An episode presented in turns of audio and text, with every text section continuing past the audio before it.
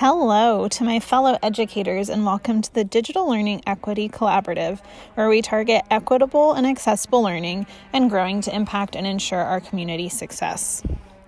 I'm Carolyn Schmidt, and I'm happy you chose to share space today. This micropod will provide professional learning, some reflective moments, opportunities to collaborate, share exemplars of digital learning equity, model critical thinking moments, and so much more so that we can be ambassadors in our communities of influence and impact.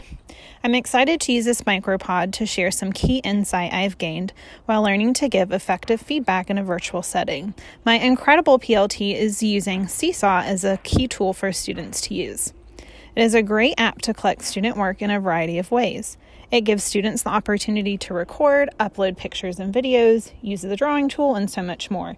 It really has been an essential tool for us during this school year. As I adjusted to a virtual classroom this year, I took some time to really think about how I provide feedback and what will be meaningful and effective to the second grade scholars that will be receiving it in a virtual setting. I, of course, provide as much feedback as I can orally during class, but for the assignments that get turned in on Google Classroom or Seesaw, I wanted to find the best way for students to understand it and learn from it. I began using the voice message feedback on Seesaw. I found it to be so easy and fast. It quickly became my favorite tool. I could quickly comment on several assignments, and I knew that a voice message could help capture my excitement over their hard work through the recording. It also helped that students would be able to re listen to it as many times as needed.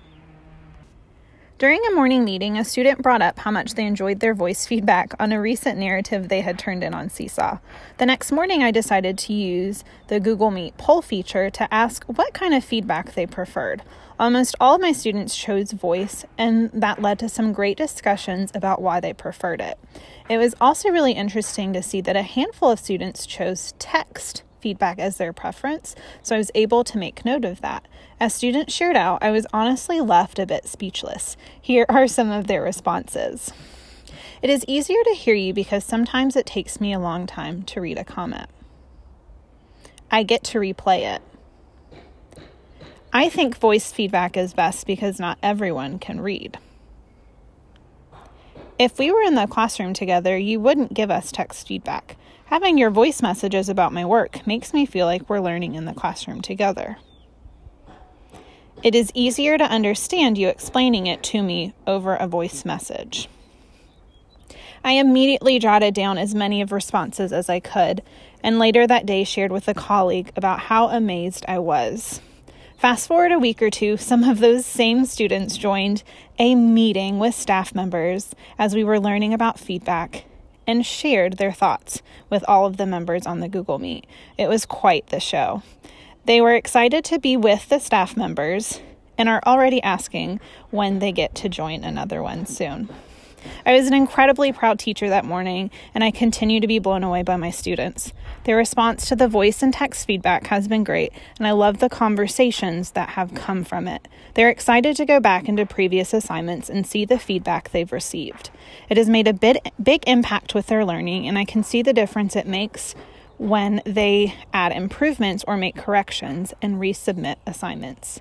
It is wonderful to even receive text or voice messages in response to the feedback I gave. It never fails to bring a smile to my face. In all, feedback is an essential part of growing, and how we provide the feedback matters. I urge you to give voice feedback a chance when you can. According to Matthew Johnson, who wrote the book Flash Feedback, his research has proven that auditory feedback is three times more effective than text feedback. I hope you enjoyed listening and can find some, some time to be reflective about feedback and the tools you use to provide it. Thank you for sharing this space with me. As always, have a day of impact on purpose.